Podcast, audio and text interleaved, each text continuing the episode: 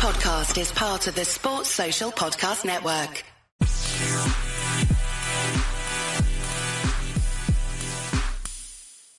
Oh, it's not looking good, isn't it?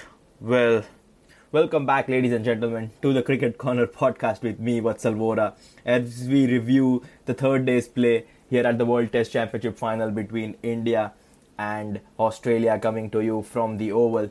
So yes, Australia have started their second innings and they've ended the third day's play with a score of one hundred twenty-three runs with a loss of four wickets. They currently lead India by a mammoth two hundred ninety-six runs with two more days remaining in this World Test Championship final, and it's not looking good for India. It is not looking good for India. It is genuinely not good, looking good for India, and I'm so utterly disappointed because India had the fight in them. They took the fight to the Australians, but somehow at the end of the third day's play, we are still seeing Australia slightly ahead than the Indians and look destined to win the World Test Championship final as things stands.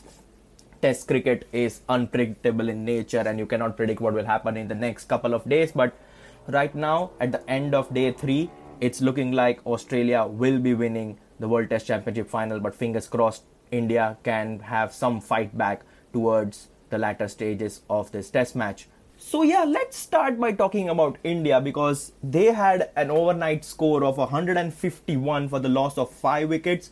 Ajinkya Rahane and K S Bharat were at the wicket and they lost Shrikar Bharat in the very second delivery of the day's play, and completely unplayable delivery by Scott Boland to knock Bharat's stumps away. But then Rahane and Shardul Thakur had a partnership of dreams, one hundred nine runs added, and they took the score to two hundred ninety-six at the point where India were all out. Rahane adding eighty-nine, Shardul Thakur scoring fifty-one, and this is the reason why India were able to take their score to two hundred ninety-six. As I mentioned, a one hundred nine run partnership. Well, it's once again lower orders saving India's blushes, isn't it? We have seen this time and time again. We say, saw it in the Border-Gavaskar Trophy. I talked about it yesterday. I'm going to talk about it today. Once again, it's the lower order which has saved India from a major, major collapse. And credit to Shardul Thakur. Usually, Indians rely on Akshar Patel and Ravinder Jadeja and Ravi Ashwin. Ravinder Jadeja did score forty-eight yesterday, but Ashwin is not there. So is Akshar Patel. So it's all came down to Shardul Thakur.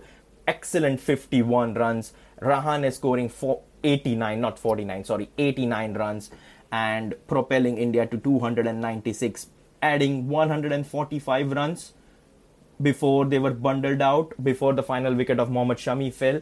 And they added one hundred forty-five runs, yes, and it was crucial that they added these many runs, because in the process of scoring those one hundred forty-five runs towards the early stages of day three, they made sure that they went past that threshold of two hundred sixty-nine runs, which meant that India have avoided follow-on and did score a couple of more runs than that threshold score. But in the end, two hundred ninety-six gives Australia a huge, huge margin to come out there, bat freely, and so they did. But yeah, it felt good. two hundred ninety-six runs. Rahane was excellent. Some of his cover drive was breathtaking, scoring a six to get to his half century. But it would take something special to get Rahane out, and it did. It was a really special catch. What a catch that was from Cameron Green, diving to his right and catching it with one hand in that gully region. Absolutely magnificent. And Cam Green himself then taking the wicket of Shardul Thakur to restrict India to a score below that of three hundred, and it was just magnificent display by Cameron Green, or with the ball on the field as well with that catch. He was just magnificent. But let's talk about Shardul Thakur here, because I've got a really bizarre stat here, and it says that the most consecutive fifty plus scores at the Oval by visiting batsmen. Okay, so these are the three batsmen who have scored three consecutive fifty plus scores at the Oval by the visiting side. Don Bradman, absolute legend.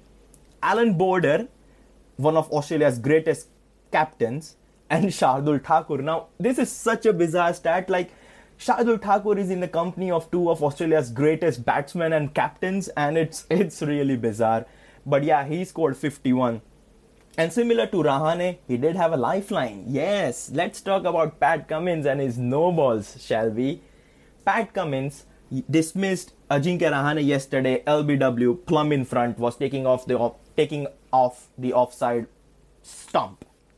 Unfortunately for Cummins, Rahane reviews it and he's caught bowling a no ball, which is the reason why Rahane was given not out, even though the ball was hitting the stumps by the virtue of the Hawkeye. Exactly similar thing happened today as well. Pat Cummins trapping Shardul Thakur plumb in front. It was dead plumb. The, the Hawkeye showed that it was hitting top of leg stump, so you cannot call it dead plumb. But yeah, it was pretty much close and it looked out from the naked eye as well. But once again, Shardul Thakur reviews it and it's another no ball. It's it's such a bizarre thing to happen with a top quality bowler like Pat Cummins. Like, how often do you see a bowler losing two wickets by bowling two no balls? That too in a test match when you are in the ascendancy and you are you have the upper hand over your opposition. Bowled four no balls yesterday. One of them costed him a wicket.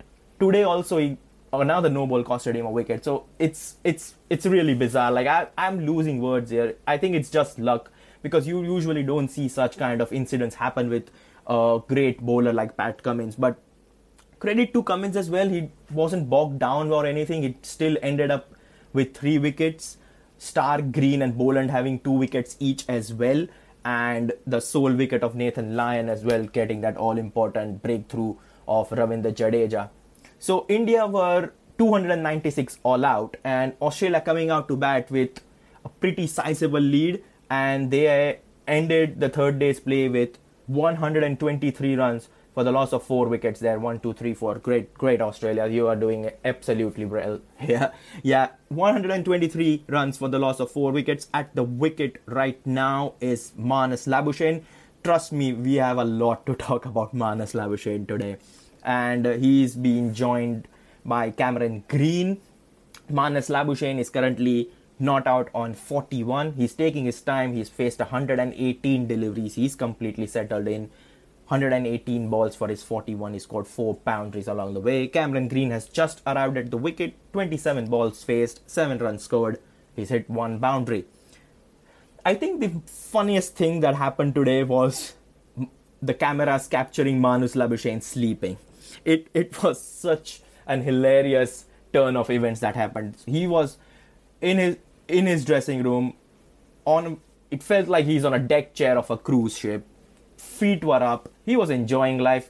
He thought Usman Khawaja and David Warner might be hanging in, a, in there for a couple of overs. I'll get some rest. I've been at the I've been in the field for nearly seventy overs. Give me some break. But unfortunately, David Warner got, gets out after just three and a half overs with a score of two for one. And Labuschagne hears the crowd cheer. Here's the here's the probably here's the bowler appealing to the umpire as well. And then all of a sudden, he wakes up, wears his arm guard, takes his bat, and walks down to play. And it and Mohammad Siraj really welcomed him nicely. Like, Siraj versus Labuschagne was excellent today.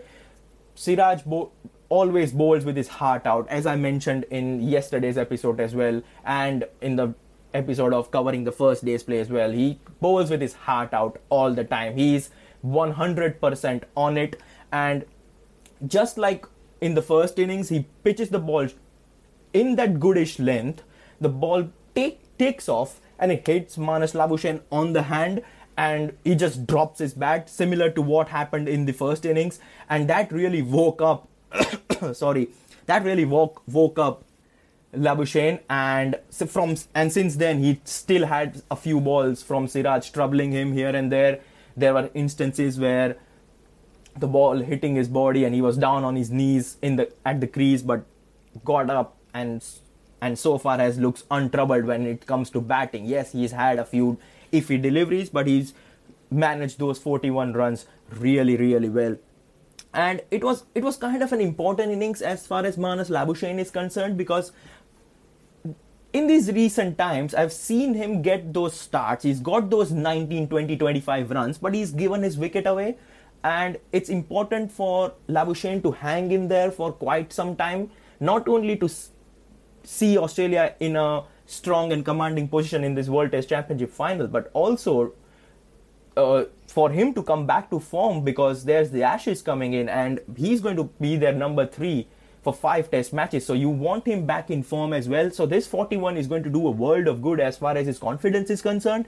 So for the first time, it felt like, um, and my sample size is Border-Gavaskar Trophy and the first innings here, so don't get me wrong, he has had an excellent season with Glamorgan here in the county championship, but as far as international cricket is concerned, he had had a few starts here and there, but he's failed to capitalize on it, and it feels like the Australian hopes are now dandled around his neck, and I'm sure he's going to do really well, because so far so good for Labuschagne. As I mentioned, forty-one for him. He was partnered brilliantly by Steve Smith. Steve Smith, it just felt like he's batting on another wicket. He just carried on from that one hundred twenty-one from the first innings, and he looked just marvellous. It, I think Harsha Bhogle in the commentary box mentioned that there are two games of cricket happening here. One is when Labuschagne is at the wicket, he's troubled by Siraj, he's leaving some deliveries, he's beaten out the outside edge and sometimes, but then at the other end, Steve Smith just looked calm, composed, completely settled. The pair adding sixty-two runs of ninety-six deliveries for the third wicket as well. So it felt like both of them are really, really in control. But then something bizarre happened, and I still cannot help and understand and wrap my mind around what exactly happened. And here's how things went, okay? Steve Smith is facing Ravi Jadeja. Ravi Jadeja bowls it a little fuller than good length outside off stump, and Steve Smith comes down the wicket and tries to hit it over long on for a six or deep mid on for a six, and it was bizarre. He w- he tried to do that, but he was caught by Shardul Thakur well inside the boundary line. And the reason why I felt it was be- it was bizarre and un-Steve Smith is because of two reasons. One, he was looking brilliant. He was absolutely brilliant. thirty-four runs of forty-seven deliveries with a strike rate of seventy-two. He was going at a really good rate, and he was completely untroubled for a majority of those thirty-four runs he scored. But then, the re- the second reason why I felt it was unusual and not something I could expect from a from a very calm and composed customer, an experienced customer like Steve Smith, is that he hadn't played any shot in anger in the first innings when he scored those one hundred twenty-one runs. He looked calm and composed, leaving the ball, just hitting the balls which were half volley or poor deliveries for the boundary. He didn't hit a six in the first innings. Then why on earth are you doing that in the second innings when the ball is gripping, the pitch is drying up? I just fail to understand that. And that was a big, big wicket as far as the Indians are concerned.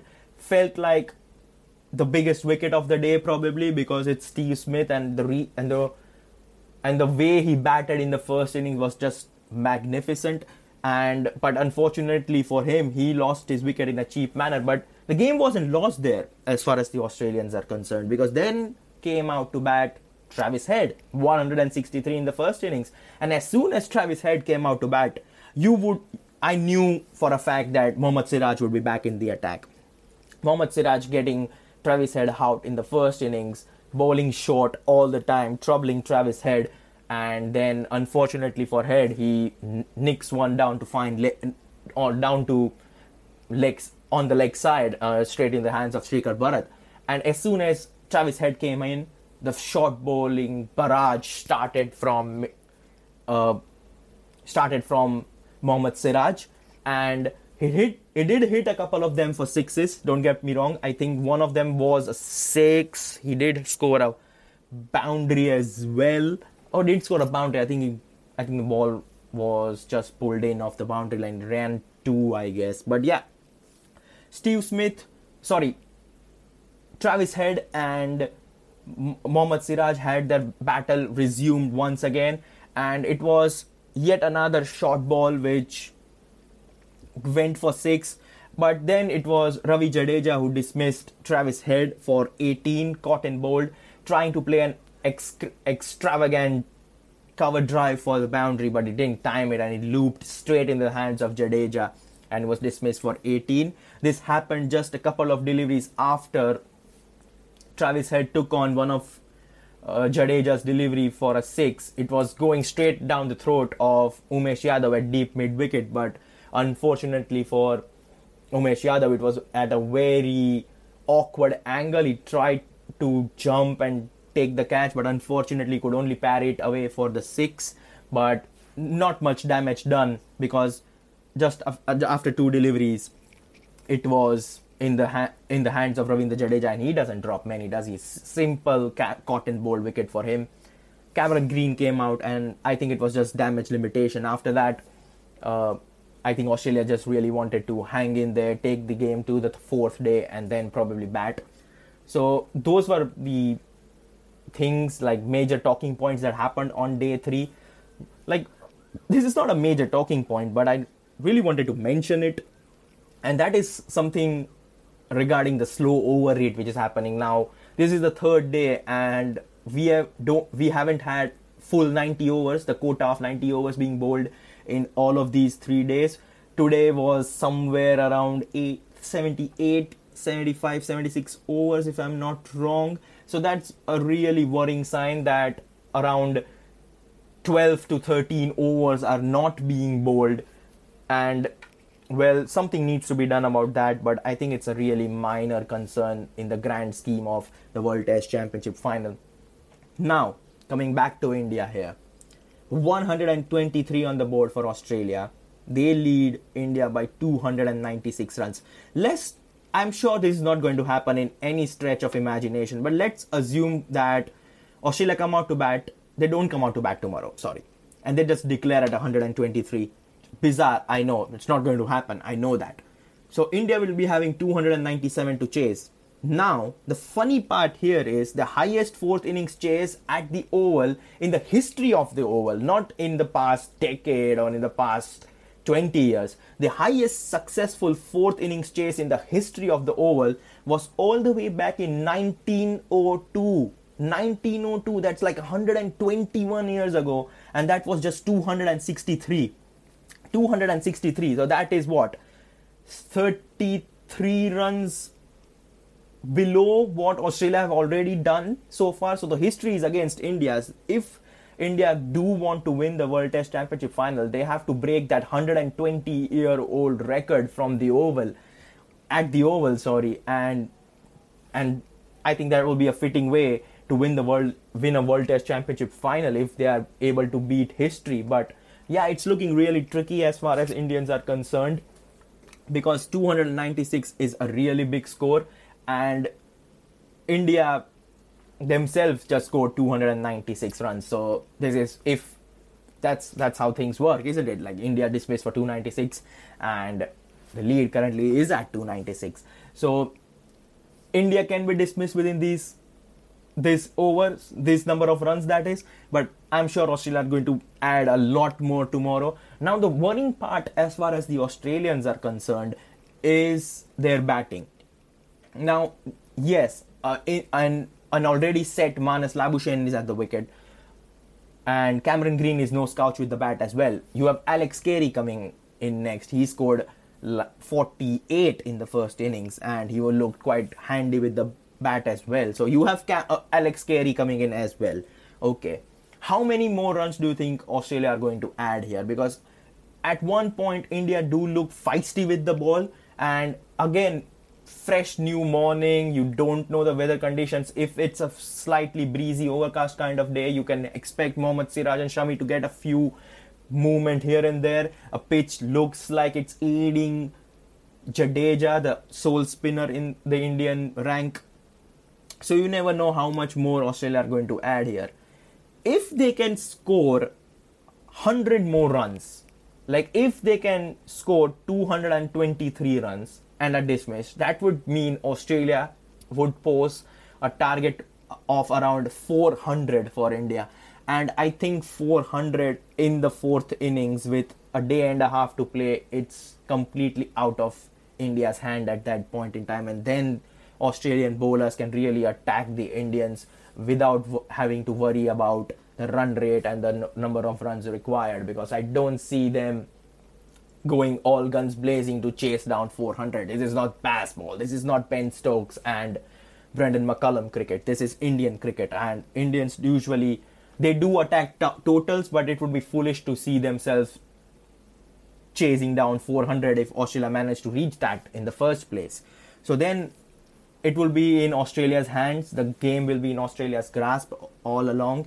And with the pitch really drying up, you can expect Nathan Lyon to be a force to reckon with in the fourth innings. And the pitch is going to get drier and drier as the days goes on. It was like twenty-nine degrees at, in London today. And the weather is really cracking up that pitch and making it dry. And that will aid the spinner. And Nathan Lyon has excellent numbers when it comes to the fourth innings and playing and bowling in those day five, day four pitches. Now, what can India do today? All sorry, tomorrow. What can India do tomorrow? I think it's fairly simple as far as the Indians are concerned. They have to make sure that Australia come out and bowl tomorrow. They have to bat tomorrow. If they can do it, the sooner the better. They don't want a declaration. I think India would be looking to get those wickets early and make sure that the target is not way uh, beyond their reach. Because, to be honest, they still have one full day. I'm sure India is going to bat on the fifth day. I don't see Australia taking this all the way to fifth day, because they need a good amount of overs to make sure that they bowl out India in the first place. So, India have somewhere in the region of one hundred twenty overs to negotiate and get their target, and and get their target. This is on the basis of, and the, my assumptions here are completely simple, that Australia bat for a one and a half session at least. I think they'll bat for the first session. They'll try to do that. You never know what kind of Indian onslaught will they face once the first session begins. They, there is a real possibility here that India dismiss Australia within the first session. They have somewhere around three hundred fifty to chase, and if that's the case, I'm sure India will go hard and chase those down, because three hundred fifty with five sessions, I think that's really possible. But for them to do that, they have to make sure they dismiss Australia in the next forty to fifty to sixty runs. But well, You never know. You never know with this Australian batting. As things stand, it's looking really, really grim and dull and dark for India. But yeah, I am sure there's fight left in these Indian eleven. And uh, you never know which India comes out to bowl. Because bowling has never been an issue as far as the Indians are concerned. They, the fast, the quick bowlers have been excellent. Shami is brilliant, Siraj is magnificent, Umesh Yadav picked up a wicket today, and Shardul Thakur is Shardul Thakur, he's the Lord. I'm just kidding. Yeah, but the bowling hasn't been an issue. Jadeja is getting a few wickets here and there as well. He's picked up two wickets today already. So, there is a real possibility that India dismiss Australia be well beyond, well below the lead of four hundred. Like, they can realistically dismiss Australia in the next eighty to ninety runs, but then the batting is the concern here, isn't it? Because face like the top order, as I mentioned yesterday as well, the top order is looking shaky, and if there is a total well within India's grasp, they will need that top order to come out and get those crucial runs, and it shouldn't be a repeat of the first innings. But well, Indian batting is a concern for future Vatsal and future Indian management. As things stand, Australia are at one hundred twenty-three runs for the loss of four wickets. They lead by two hundred ninety-six, and as things stand, they are in the driving seat to win their first World, Tem- World Test Championship and collect the set of all I C C trophies. But hey, you never know. You might hear me jubilant tomorrow with India having a sniff at victory, or you might see me dull once again with India having no chance. Well, we'll figure that out in twenty-four hours time. But for the time being, it's Australia on top and India have a huge battle in front of us. in front of them, that is. Make sure you're tuning in tomorrow to listen me rant about the day four. But for the time being, this is me, Vatsalvora, signing off. Ciao for now. Sports Social Podcast Network.